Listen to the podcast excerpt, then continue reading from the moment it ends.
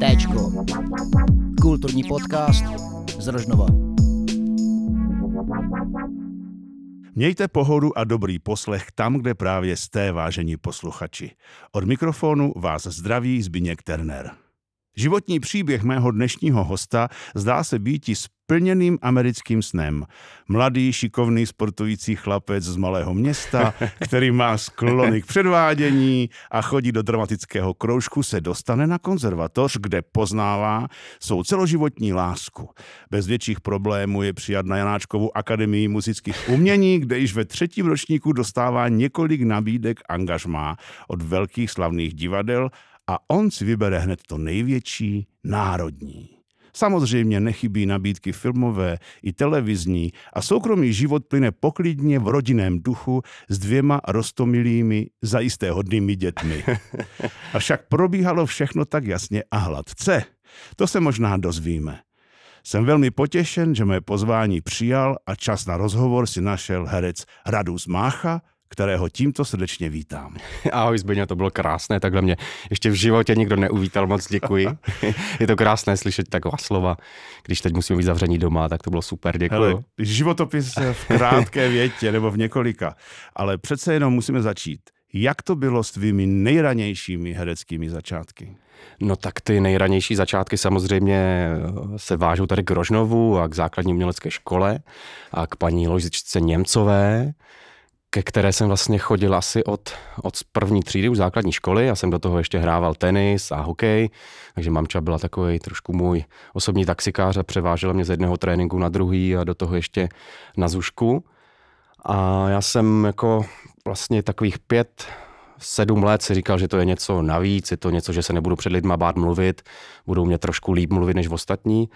A potom někteří mi kamarádi zkusili jít na konzervatoř do Ostravy, a já jsem si vlastně řekl v té osmé třídě, že to zkusím taky úplně nezávazně a pořádně jsem ani nevěděl, co to všechno obnáší. Být hercem, do divadla jsem jezdíval jsem tam do Ostravy se koukat a zkusil jsem vlastně ty zkoušky, na které mě Lojzička teda připravila a doma mi moc nevěřili popravdě. Taťka mě tam vezla, říkala, že nejsem smutný, když to nevíde a ono to vyšlo a já teprve v Ostravě zjistil, co to obnáší ta profese, jak vlastně kolik budu mít peněz v životě, když budu mít nějakým angažmá v malém městě, jak je to těžký se prosadit, jak vlastně potřebuji, kolik štěstí k tomu potřebuju a že musím vlastně na sobě hodně makat a nějak si jít za svým snem a to se mi tady asi jako podařilo dle toho, co tady všechno vykládáš, ale samozřejmě je to, není to tak růžové ten život a všechno, jak, jak jsi říkal na začátku, ale jsem spokojený, že vlastně mi to zatím vyšlo a doufám, že to bude pokračovat dál. Já se eh, trošku zdržím u Lojzičky Němcové, protože ty nejsi první, eh, kdo ji zmiňuje ani v těchto podcastech, protože hostem eh, tady už nějací herci byli a já vím, že za touto paní je velká škála eh, dětí, které se tomuto věnovaly, některé se tím živí, některé ne, ale tahle ta osoba ovlivnila spoustu dětí v tom raném věku svým přístupem, nebo měla paní Němcová nějaké herecké vzdělání, které předávala, nebo to není třeba a stačí jenom to, že ty děti v tom mladém věku natchne pro divadlo? No já si myslím, že ta Lojzička měla úplně všechno, co si tady vyjmenoval. Ona snad studovala konzervatoř, nevím to úplně přesně, ale snad vystudovala konzervatoř nebo vystudovala nějaký eh, literárně dramatický obor, že mohla potom na těch zůžkách právě učit tu dramatickou výchovu, jak se teď říká, nebo na jamu je takový obor dramatická výchova. A ona nás dokázala vlastně strašně dobře zapálit. Já jsem to fakt divadlo miloval, já jsem hrozně rád jezdil po těch přehlídkách, hrozně rád jsem chodil na různé recitační soutěže a trošku vlastně kluci z tenisu a z hokeje se mi smáli a mysleli si, že to je něco pro holky, nebo že to je něco divného, zastaralého, že to moc nechápali, ale ona dokázala v nás vzbudit vlastně opravdu tu lásku k tomu divadlu, tam, tam jsem se naučil to divadlo fakt jako milovat a měl jsem tam skvělé, skvělé kamarády, skvělé přátelé, se kterými jsem vlastně v kontaktu doteď. Kristýnka Podzimková, teď Maléřová, teď už možná zase Podzimková, nevím, jak to je, nechci se v tom šťourat, šťourat moc. A taky vlastně její dva vnuci od Lojzičky Michal a Honza. Honza ten je v Plzni divadle, Michal je někde nakladně tuším. A jsou to vlastně všichni lidi, kteří něco dokázali, taky vlastně jsou v nějakých angažmá, mají spoustu rolí za sebou, ať menších nebo větších, taky vlastně byli, natočili nějaký, já nevím, seriály, nějaký televizní filmy. A to všechno díky ní, myslím si, že kdybych já do toho dramaťáku nechodil, tak mě nenapadne nikdy jít na konzervu nebo jít na jamu. Opravdu bez ní by to nešlo. A strašně moc děkuji vždycky, když ji tady v Rožnově potkám, tak jí to děkuju, nebo ve všech rozhovorech se snažím zmínit, protože je to opravdu velká osobnost tady Rožnovská. Tak možná by tě napadlo jít na konzervatoř, ale nemuselo by to dopadnout eh, přijetím. Přesně, ale já si myslím, že by mě to nenapadlo. Kdybych byl v té smradlivý šatně na hokej, tak by mě to asi nenapadlo. Takže jsme se dostali do Ostravy na konzervatoř eh, ve věku takovém tom plném rozletu a rozhledu. No to mi bylo 15, to si pamatuju úplně jako teď, když mamka zamluvila jednoho našeho kamaráda, který měl velký auto a dal mi tam všechny věci, snad i poskládanou postel, matraci.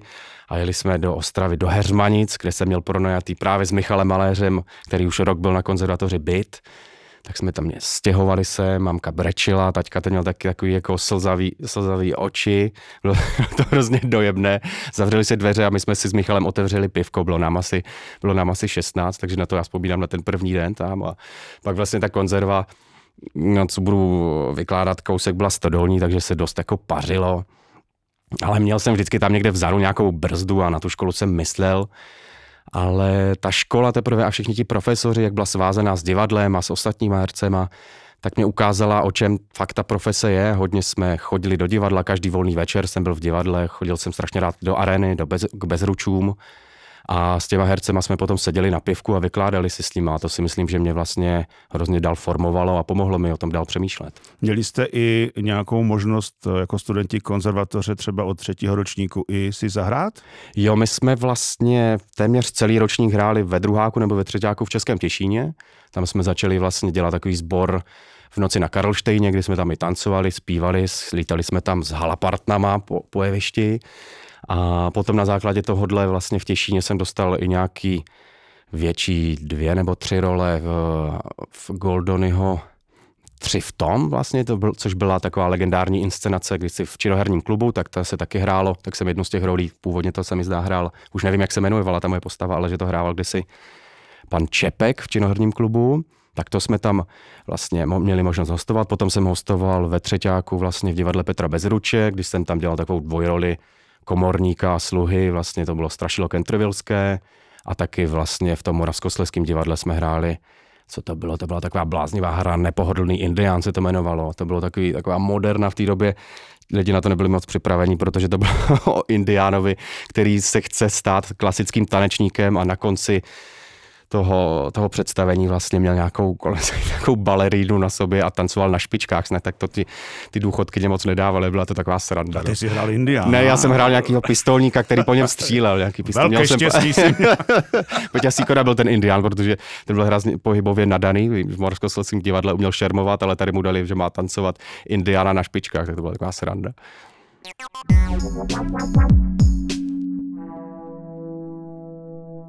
No, podívej se, tak zpíval si, uh, tančil si, pak si se teda dostal na jamu, hlásil se na damu, ale tam tě nepřijali a... Já jsem hrozně chtěl, protože jsem se vlastně na konzervě seznámil s mojí no, současnou ženou, teda snad už nebude jiná, to tak říkám současnou, se svojí ženou. To už my jsme spolu vlastně, když mě bylo 16, Martě 17, teď mi 33, takže jsme spolu fakt dlouho. A ona byla o ročník výš, v baletním ročníku a odešla vlastně do Národního. Ji vzali do Prahy, do angažma a já jsem hrozně chtěl za ní a vždycky byl můj sen vlastně po konzervě jít ještě na damu. Někteří mi spolužáci, spíš spolužačky, ušli třeba rovnou do divadla, spolužáci zůstali ještě dva roky na tu absolutorium a já jsem vždycky chtěl jít hrozně na damu. A to mi vlastně nevyšlo, já jsem se dostal do třetího kola mezi těch posledních, nevím, jestli nás bylo 16 nebo 18 a brali nás 12, nebo brali 12 těch lidí, takže to mi nevyšlo a to byla vlastně taková v tu dobu hrozně jako pro mě velká prohra a vůbec jsem nevěděl, co budu jako dělat s životem a jako jestli toho nenechám, a nebo jako co teď si počnu. A taťka ještě než se to všechno rozběhlo, tak mi říkal zkusit dát i na jamu přihlášku. A když ta damu vlastně už to, už to bylo všechno za mnou, tak jsem vlastně pak absolvoval první, druhé, třetí kolo na jamu a tam jsem byl asi na prvním nebo druhém místě vlastně přijat. A paradoxně mi to potom pomohlo k tomu, abych hostoval vlastně v Národním divadle, protože jedna z profesorek, která režírovala pohádku ve Stavovském divadle, se mě pak přetáhla do Stavovského divadla, na základě toho jsem dostal potom na nějaké další nabídky hostování a potom angažma, takže vlastně tady ta životní prohra pak se stala mou, jako se to dá říct, největší životní výhrou. Jo. A na, na tu na jamu vlastně vzpomínám taky hrozně rád, protože jsme měli sice takovou drsnou jako výchovu s ruskou režisérkou Oksanou Smilkovou, která začínala vždycky v 10 ráno a končila v 10 večer, podělí až pátek, v sobotu od 10 do 3, takže fakt jsme tam byli jako pořád, domů jsem nejezdil vůbec. Ale nás to stmelilo jako ročník a myslím si, že dokážu fungovat dobře v nějaké velké skupině lidí a nějak jako slyším vždycky na ten tým a myslím si, že v rámci týmu jako se dokážu dobře pohybovat. Oproti třeba, to je velký rozdíl s tou damu, kde vyrůstají individuality, což mm. mi mhm. někdy jako chybí v tom, že nemám až tak ostré lokty a až tak jako velkou průbojnost, ale takže mi se mi jako někde mi vyčítáno to, že vlastně jsem takový jako ne přizdi, ale moc, moc hodnej, jo? že mi vlastně lidi říkají, že ty jsi takový hodnej moravák. Jako. A to my jsme, no, my A to my jsme, ale já si myslím, že vlastně paradoxně mi tohle jakoby pomáhá, že je dobrý jako zůstat člověk takový, jaký je a ne se snažit být někým jako trošku jiným. No. A takhle já jsem jako byl vychovaný, takže se takhle chovám. No, no to, je, to je samozřejmě v pořádku a uh, tvá práce na JAMu nesla své ovoce, protože ty si ještě před ukončením této školy dostal několik nabídek. Jo, přesně tak. No já jsem vlastně ještě díky tady té drsné výchově, té ruské, tak jsem neměl tu možnost vlastně jako třeba v Ostravě hostovat, když ty nabídky vlastně přicházely i v prvá, během prváku, druháku, tak nám to ta Oksana vlastně nedovolovala. Teď si vlastně jsem si vzpomněl, že když jsem, já jsem točil nějakou reklamu, tak jsem musel lhát dokonce, že jsem nemocný a že, že mám nějaký střevní potíže, protože jsem si chtěl vydělat nějaký peníze, takže jsem prostě to té Oksaně nalhal, tak snad to nebude teď poslouchat. No a co když to pak viděla? no ona, byla, ona se nedívala ani na televizor, ona byla, no, zapá, ona byla zapálena jenom do divadla. No a potom vlastně eh, jsem začal hostovat v tom národním, a v tom, ale vůbec jsem taky netušil, že bych mohl od pana Dočekla dostat jako nabídku ke stálemu angažmá. A ve čtvrtáku vlastně přišel na nějaký představení se podívat pan Morávek z Husy na provázku. Ten mi vlastně se s mnou dal schůzku, dal mi nabídku k angažmá. Huse na provázku byla v té době divadlo, které jsem jako zbožňoval, hodně jsem se tam chodíval dívat i do Hadivadla v Brně. A pak ještě na jednom představení byl tehdejší šéf vlastně Vinohrad, pan Stropnický a ten mi taky dal nabídku, takže já jsem byl během 14 dní vlastně osloven třema významnýma divadlama a nakonec jsem se rozhodl pro to národní. Pak jsem taky první dva, tři roky trošku si říkal, jestli jsem neměl jít do menšího divadla, abych se víc vyhrál, protože jsem samozřejmě těch příležitostí nedostával tolik. Ale s nástupem teď vlastně nového šéfa, který, který mu je 35, dostáváme i my mladí docela zajímavé velké příležitosti a konečně mám tu možnost vlastně vyhrát a nějak se trošku lépe lépe to je velké jeviště a ten prostor a to divadlo jako okoukat a jako zase růst profesně. S jakými pocity jde mladý herec, který do, dokončil právě uh, školu a hned míří do divadla, které může být pro některé kolegy starší metou? No tak úplně upřímně, tak byl jsem úplně připosraný, jako absolutně jsem byl připosraný, protože ještě jak jsem studoval v Brně, tak jsem ty herce neznal a znal jsem jenom z televize, znal jsem jejich hlasy z rádia nebo z dubbingu a najednou tam potkávat jako pana Štěpničku, pana donutila a nechci teď na nikoho zapomenout, ale tady ty velké herecké bardy, kteří podle mě už tady vlastně nikdy tak velcí herečtí bardové tady nebudou, protože to divadlo je tak teď obsáhlé a trošku v jiných formách se pohybující, že z nás asi nikdy herečtí bardi už nebudou, tady ten pojem tady už asi nebude, si já myslím. Proč Takže jsem měl to štěstí. To, proč? No já si myslím, že teď vlastně už je to trošku jinak, že vlastně i to národní je sice jako meta pro mě, je to něco, co jsem vždycky si nějak v duchu přál, ne, nevál jsem, nechtěl jsem to vlastně vyslovovat nahlas, ale i ty menší divadla vlastně jsou, mají něco do sebe, ti herci, když je nejlepší herec, tak není to, neznamená to, že je v Národním divadle, může být i v menším divadle, jo. A je, je nás tolik, je i těch forem toho divadla tolik a myslím si, že ti bardi, takový ti kumštýři praví, kteří to řemeslo opravdu uměli, těch vlastně už není tolik. Teď my jsme takový rozlítaní hodně, děláme to i ono, moc se vlastně nikdo neuživí jenom samotným divadlem, takže toho musí dělat víc. Já jsem se právě domníval, že teď si v takovém tom dobrém období, kdy už nejsi ten příchozí mladý herec, protože už si na prknech Národního divadla Jo, teď si to užívám, opravdu to užívám. A ještě právě nejsi ten Bart, tedy, eh, který už tam hraje léta nějaké stále stejné role. Tak uh, mám pocit, že s novým uh, šéfem přichází i nějaké razantnější dramaturgické činy ve formě Národního divadla? Určitě, to určitě. Jako my se snažíme nějak jít s dobou trošku, ukazovat ukazovat, ten, ukazovat směr Evropského světového divadla trošku, jak se říká, já to nemám moc rád, ale že to divadlo je moderní, na některé ty předplatitelé starší trošku, že ty nechci to nějak mluvit nějak o nich špatně, ale ty babičky a dědové, že někdy se jich zvednou ze sedadla třeba a odejdou nebo už se nevrátí na druhou polovinu, protože je to pro ně moc a říkají si, že v tom Národním divadle bychom měli hrát pořád stejně jako před těmi 50-60 lety a já se snažím vždycky to vymlouvat, že přece to divadlo nějak se vyvíjí, nějak roste a udává nějaký směr a i to Národní divadlo by přece právě mělo ten směr udávat, že by nemělo hrát jenom klasicky a taky už ten pojem hrát klasicky, co to znamená hrát klasicky. Je to je to to, že máme kostým, který je starý 50 let a hezky vyslovujeme a stojíme na forbíně a nedáme nikomu pusu, nebo co to znamená hrát klasicky. Něko, někdo je pobouřen i tím, že se tam třeba někdo odhodí svršek, nebo má najednou port, nebo se zjeví uprostřed lože, mezi diváky chodí. To je pro někoho moderní divadlo, ale teď, teď se teď, teď tak hraje každé divadlo a proč by tak nemohlo hrát i to národní? No, tak eh, je možné, že u těch starších návštěvníků, pokud někdo vezme klasickou hru a pojme ji příliš moderně, že to bude ten bod, kdy... No někdo je pobouřen samozřejmě, ale taky to je dobře, protože se o tom divadle mluví a pak třeba za deset let to bude úplný normál a vzpomene si, no já jsem tenkrát v tom národním se divil, že ten si tam svlíknul tričko, teď je to normální, ano. teď je to out se svlíkat vlastně, teď je out se svlíkat. Jo, přesně tak, za pár let to, co bylo avantgardní, už bude normální a to, co bylo normální, už bude staré. Přesně zase. tak. Takže nevidíš svoji kariéru eh, v tom, že by si, hm, tak jako někteří před tebou, hráli národním až do konce své kariéry. Jsou nějaké výzvy, avantgardní divadlo? No já jsem vlastně, když jsem nastupoval do Národního divadla, tak jsem si říkal, že to je hrozně brzy a co já tam budu vlastně dělat, že jsem si říkal, že to přijde třeba možná někdy na, na stáří a řekl jsem si, že, že po deseti letech bych měl vlastně to změnit, ale což je vlastně teď, já tam v srpnu budu, protože jsem nastupoval v srpnu 2011, teď tam budu 10 let, ale teď skoro už dva roky se kvůli koroně nehraje, takže nevím, jestli ještě dva roky nebo s, přístup, s příchodem potom nového šéfa, že bych třeba to i změnil, spíš vlastně se cítím, že bych ještě měl něco poznat, zkusit vlastně jiný prostor, jin, potkat jiné lidi, naučit se něco nového. Nechci tam vlastně zůstat dalších 10-20 let. To nechci, i když je to vlastně krásný prostor. Já jsem hrozně, hrozně rád, že tam můžu stát. Je to nádherná budova, je to takový takový genius loci, jak se říká, když tam člověk stojí, tak když jsem tam stál poprvé, tak jsem se rozbrečel při té děkovačce vlastně, jo. Je to, je to nádhera, ale chtěl bych vlastně poznat i něco jiného, ale nevím, kam bych chtěl nebo nechtěl jít.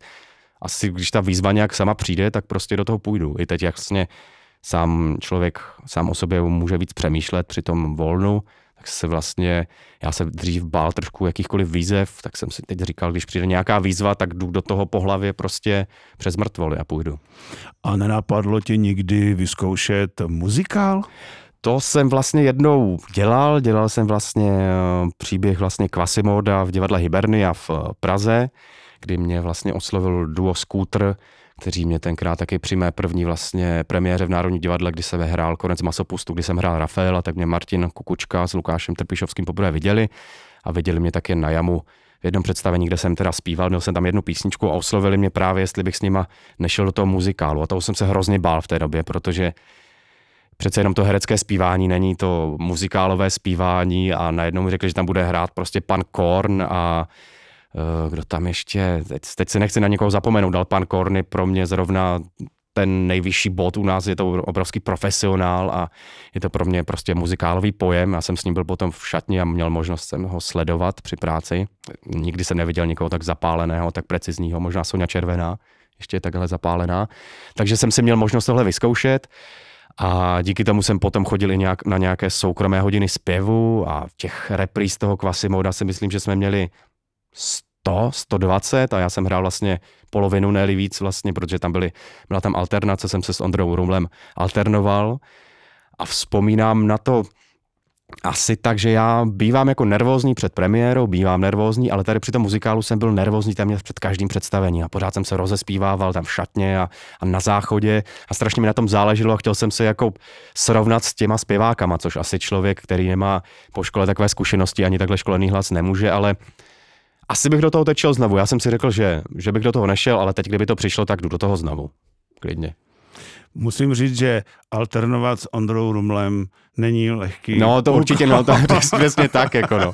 A to mi ten Martin právě říkal, no jo, tak on třeba líp zpívá, ale ty seš zkušenější herecky, tak se můžete doplňovat, můžete si víc radit, jako. Samozřejmě to nás taky posunovalo, že on se koukal na mě, při co, tam, co se tam může hrát nebo odehrávat při těch, při těch uh, scénách nebo etídách, při těch dialozích a tak dále a já zase vlastně obdivoval jeho, jak to tam háže a úplně v klidu zpívá a postaví se a jede a háže to tam nahoru ty výšky. Ještě mě napadla jedna věc. Eh, jedna taková role, v které jsem tě ještě neviděl, pokud jsem něco nepřehlídl. Protože eh, máš teďka takový věk, ještě, kdy ještě můžeš hrát prince. Pak už tě čekají jenom králové. No já jsem paradoxně vlastně prince nikdy nehrál, až teď jsem poprvé, když začínám trošku, jak je volno, tak začínám vlastně nahrávat něco pro Suprafon a nahrával jsem prince vlastně v takové zpívané a hrané audiopohádce Prince, Uhlíř a Drak se to jmenuje a napsala to a napsala k tomu hudbu i texty Radůza, zpěvačka. Takže to jsme vlastně nahrávali. Tam jsem si asi poprvé zahrál princesem, jako zjistil. Možná to bylo, nebo poprvé to bylo asi někdy tady v Zušce samozřejmě, nebo na nějakým karnevalu ve škole nebo ve školce, ale takhle profesionálně poprvé a jenom audio teda zatím, no. Takže snad to bude i jako video, anebo... Nebo... Ano, tímto posíláme do éteru výzvu všem režisérům Jirkovi Strachovi, kdyby potřeboval prince v nejlepších letech. Jo, přesně tak, 33 to je hezké. Tak ještě. Eh, ano. Tak... A já vypadám mladší prý, takže, takže to, je, to je taky prý můj problém, že vypadám mladý moc ještě, že musím dozrát. Na prince akorát. Na, no právě, no, přesně jo, tak. Jo, jo. No, vidíš to, tak eh, celkem si toho za těch 33 let eh, stihl dost, včetně toho, že si už tady zmínil svoji milovanou ženu Martu Drastíkovou, baletku Národního divadla. S tou jste se potkali, jak si říkal, v Ostravě na studiích a máte spolu dvě děti. Ano. A mě napadá taková otázka. Jo. Divadelní manželství a rodina, to je dost zvláštní hra, která potřebuje eh, proto, aby byla dlouhodobě úspěšná, eh, opravdové umění, Přesně to tak, skloubit no. a ustát. A potřebuje ty babičky docela blízko. Naše babičky jsou těch 360 až 380 kilometrů daleko. Takže no bylo to těžké s Matildou, to bylo dost těžké. Matilda má teď pět let a Marta se vlastně vracela po roce zpátky do divadla, aby nějak ještě mohla tu kariéru nastartovat a aby vlastně byla schopna ještě na sobě dál pracovat, aby to tělo úplně nezakrnělo. A já v té době jsem se nějak snažil domluvit, že jsem neskoušel asi půl roku, takže jsem byl, dá se říct, tak trošku na materské, jenom jsem večery hrával těch 15 až 20 večerů měsíčně. A s tou Matildou jsem byl přes den já, pak jsme si v 6 večer předali v mojí divadelní šatně, Marta si po tréninku prostě a po všech zkouškách přebrala a já jsem šel hrát. No a to, to byl velmi jak vlastně intenzivní takový rok, nebo půl rok pro mě, těžký teda, protože jsem hrál to divadlo celý den vlastně pro ně a pak ještě večer. A potom jsme museli mít chůvu samozřejmě, takže půl výplaty téměř, nebo tři čtvrtě jde na tu chůvu, která se oni, oni stará. No potom byla nějaká soukromá školka, protože do, do normální nás ještě nevzali, protože nebyly, nebyly tři roky, takže ty peníze, které Marta mohla vydělat, jsme dávali vlastně do školky nebo do chůvy. No. Nebylo to úplně ideální, takže ta doba toho je korony, kdy máme Huberta, kterému je teď 10 měsíců, jsme na něho dva, máme sice dvě děti, ale jsme na ně dva, je vlastně pro Martu ideální. A pořád mi doma říká, že je strašně ráda, že je se mnou, protože já už mám takové jako nálady dosti temné a chtěl bych něco dělat, chtěl bych prostě jít hrát divadlo zase a láká mě to, chtěl jsem dokonce jako jít někam pomáhat do nemocnice, protože někteří kolegové to dělají, ale ti jsou samozřejmě bezdětní nebo nemají partnerky ani ženy a to teda mi žena řekla radši, ať pomáhám jim doma, že budu jako tam víc přiroce a že to bude lepší. No. Tak uvidíme, jestli to bude trvat ještě další rok, tak možná někam spíš půjdu na pár hodin přebalovat někoho, někoho staršího než dítě. Jo, takhle až. Uvidíme, no tak eh, uvidíme. já doufám, že to nebude. Potřebuji tu svoji energii, prostě jsem zjistil, že potřebuji tu svoji energii, protože hraju fakt jako 15 až 20 představení a ta energie prostě někam potřebuje vyletět Jasně, a to já to tím- potřebuji někam jako někam poslat a jako hraju si s dětma, eh, chodím nahrávat audioknihu, chodím sem tam dělat nějaké audio, snažíme se v divadle dělat nějaké projekty, ale je to málo, to bylo vlastně něco, co jsem dělával k divadlu samozřejmě. No. Tak proč bys nemohl zahrát No. ošetřovatele, No, že zadarmo.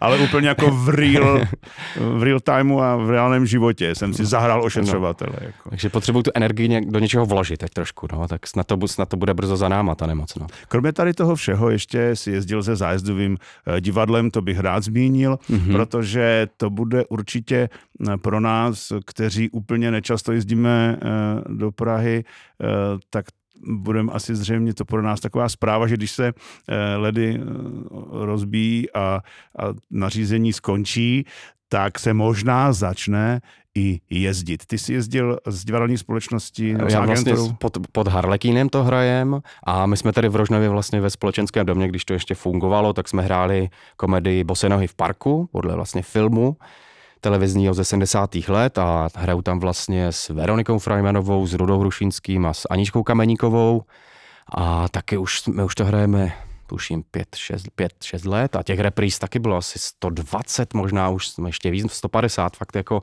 to hrajeme docela, docela často a máme docela vlastně úspěch, si myslím, je to taková lehká komedie, ale není to za mě takové to, nechci, aby to znělo úplně nemravně, ale není to nějaký kopání do zadku, je to takový vlastně hezký, příjemný, strávený večer snad, nebo doufám v to. A máme to, máme to moc rádi a ti lidi vlastně, i když vidí toho Rudu a tu Veroniku, tak vlastně jsou strašně rádi, že takový herci, které oni znají od dětství, nebo spoustu už 20-30 let třeba je vidí v televizi, nebo s nima trošku taky stárnou, tak jsou strašně rádi a jsou takový vstřícní. A čím vlastně to město je menší, nebo je to nějaká malá vesnička, my jsme taky hráli vlastně v různých prostorách, my jsme hráli na menším livišti než je tohle, což nechápu vůbec, jak jsme to jako mnohdy dávali, aby jsme se tam čtyři nějak vešli.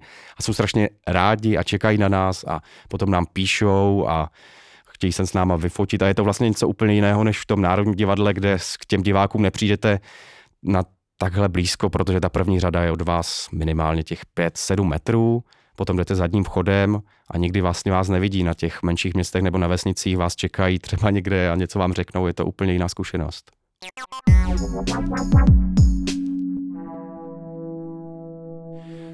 V této době tedy je zastavena samozřejmě veřejná produkce eh, koncertů i divadelní.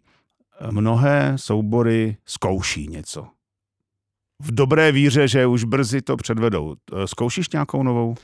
No my jsme vlastně na ten podzim něco začali zkoušet, což, což je vlastně inscenace Idiot, která se už začala zkoušet minulý březen, čili březen 2020, potom se kvůli covidu přesunula na podzim, začali jsme znovu na podzim a t- nyní jsme to znovu přesunuli vlastně na, na jaro, čili bychom měli 15. března toho Idiota začít znovu zkoušet. To, ten Idiot je pro mě trošku prokletý v tom, že já totiž vlastně po létě, když jsem si myslel, že se to všechno znovu rozeběhne, tak jsem vlastně dělal velké kamerovky na jeden seriál, který teď eh, běží na jedné komerční televizi na velkou roli.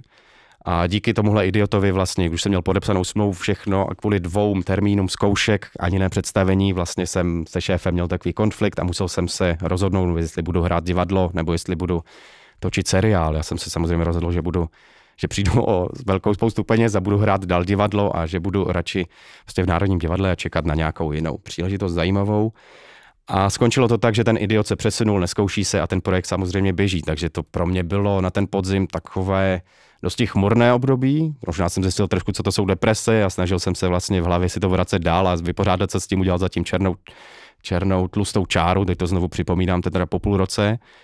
Takže to pro mě bylo těžké. No a neskoušeli jsme, některé divadla zkouší, zkouší si to takzvaně pro sebe, mají premiéru jenom před sebou, před některými zaměstnanci. Já jsem trošku toho litoval, že to neděláme taky, ale myslím si, že ten model, který vlastně vybrali u nás, je asi lepší tím, že se na ty diváky vlastně netěšíme a opravdu že jinak, kdybychom něco naskoušeli, tak chci jít před ty lidi, nechci to hrát jenom pro nás, pro svoje kamarády a pak to vytáhnout, protože stejně, když to pak je půl roku ve skříni, tak to musíte znovu přeskoušet, to nebude fungovat. Takže něco zkoušet a nevědět, kdy to hrát, je pro, podle mě Dobře, vlastně a, špatný nápad, ale, ale nevím. No. Dobře, a druhá strana mince je, že když by se blížilo to rozvolnění, že by se už mohlo hrát, za jak dlouho jste schopni tedy naskoušet uh, tu hru. No my to máme rozeskoušené, my zkoušeli asi měsíc, tak si myslím, že nám stačí třeba měsíc, jo, a teď stejně asi měsíc dopředu to budeme vědět. Teď jasně. nám řekli, že od 15. března znovu začneme, ale snad asi začneme, to tak vypadá, protože všichni nějak chtějí i vlastně nějaký výstup chce mít asi naše vedení, ale jestli to půjde před lidi, to teda já už tomu moc procent nedávám, bohužel už jsem nějak jako jo. při zemi v tomhle. No. Navíc taky já jsem vlastně loňské léto měl dělat velkou premiéru na hradě, měli jsme zkoušet vlastně Bouři Shakespeareovou právě se skútrama, což je to režisérské duo, které když se mě obsadilo poprvé do toho muzikálu Klasimoda, teď s náma dělali vlastně úspěšnou kytici, kterou vlastně diváci úplně zbožňují. Já taky to miluju. To je vlastně naše taková hitovka, na kterou vlastně jsou vyprodány lístky během deseti minut. Tak teď právě kluci s náma měli zkoušet minulé léto Bouři, ta se přesunula o rok později a měli bychom 26. dubna začít zkoušet od konce června do konce srpna odehrát 38 představení. Nevím, jestli to bude nebo ne. Je, to prostě, je to prostě ve hvězdách. Tam mě čeká vlastně krásná role Kalibana, což vlastně původně to se, bouře se hrávala na Shakespeareovské slavnosti, když začínali před těmi 15-20 lety a původně to hrál Tříska. Je to vlastně taková role, je to takový poločlověk, polonetvor, hrozně zajímavá, vlastně podle mě jakoby eh, dle, nebo z hereckého pohledu nejzajímavější role v té hře. Na to jsem se strašně těšil a to se mi vlastně taky minulý rok vlastně stoplo. Takže teď jako doufám, že to konečně začne. No. To jsem strašně rád, že jsi to zmínil, protože náš uh, rozhovor se chýlí ke konci a pozývat lidi na, na idiota. Tam hraješ hlavní, hlavní roli. Ne, na, ne v, idiotovi, v, idiot, v idiotovi hraju ptici. Na, v jo, protože je to, to by se mi špatně zvalo. Ne, ne, ne. Takže... Ale na, na, tu, na tu bouři, jako to si myslím, že třeba aspoň na 70% by mohlo vlastně být, protože to se hraje venku, hraje se to ano. vlastně na hradě. Máme hrát i čtyřikrát nebo pětkrát v Ostravě, v Brně a těch představení má být 38 nebo 40 v létě, tak snad Ale to, to by je... mohlo být. To pokud bychom kopírovali loňský scénář, tak by tato doba byla příznivá. Příznivé také je, že Shakespeareovské slavnosti se propohly eh, jenom z centrální Prahy taky eh, do jiných krajů, hmm. což eh, není zas tak dávno, kdy se tohle začalo dělat. Takže můžeme naše diváky no snad a naše, po, naše, diváky, naše rád, posluchače. Já bych je rád pozval. Naše posluchače, pardon, naše posluchače pozvat, aby se stali diváky. Hmm. Takže pozvat je na představení Bouře. Na představení Bouře režisérského dua Scooter, teď si myslím, že velmi úspěšného, protože za sebou mají fakt jako hezký představení a tu kytici, i na kytici bych moc rád všechny pozval, až to půjde u nás v Národním, to je takový představení které říkám, že ty lístky jsou vždycky jako úplatek pro doktory nebo pro nějaký finanční poradce, nebo když někdo potřebuje levnou hypotéku, protože to je beznadějně vyprodaný, ta kytice. No, tak na to se, na všechno se těším. I na netrpělivost se moc těším, což je vlastně moje taková jako zatím největší role v Národním divadle, netrpělivost srdce. To bych teď měl dělat i jako audioknihu, jako, protože to je román, který má vlastně 400 stran, tak to bych měl pro Suprafon dělat jako audioknihu. Tak snad aspoň v tomhle čase třeba ve sluchátkách se uslyšíme. tak budeme se moc těšit. Já ti děkuji za příjemný Já taky moc děkuji, moc děkuji za pozvání. Rád jsem si tady pokecel a moc rád jsem byl v Rožnově zase tady zpátky. Jak jsem ti říkal na začátku, potkávat tady ty lidi, tu paní ze šestky z hospody, bylo fajn, ta se nám nesmála. Tak bych, rád bych tam šel na, na zelenou a na pivko. ta doba, ta doba jednou přijde, akorát, že nevíme kdy. Tak díky moc. Dámy a pánové, vážení posluchači, toto byl Radu z Mácha, herec Národního divadla a náš kamarád. Eh, my se s vámi loučíme tady ze studia v Rožnovské vrátnici. Eh, od mikrofonu se loučí Zbigněk Terner a přeji vám, ať se máte i v této době skvěle. Poslouchali jste Téčko, kulturní podcast z Rožnova.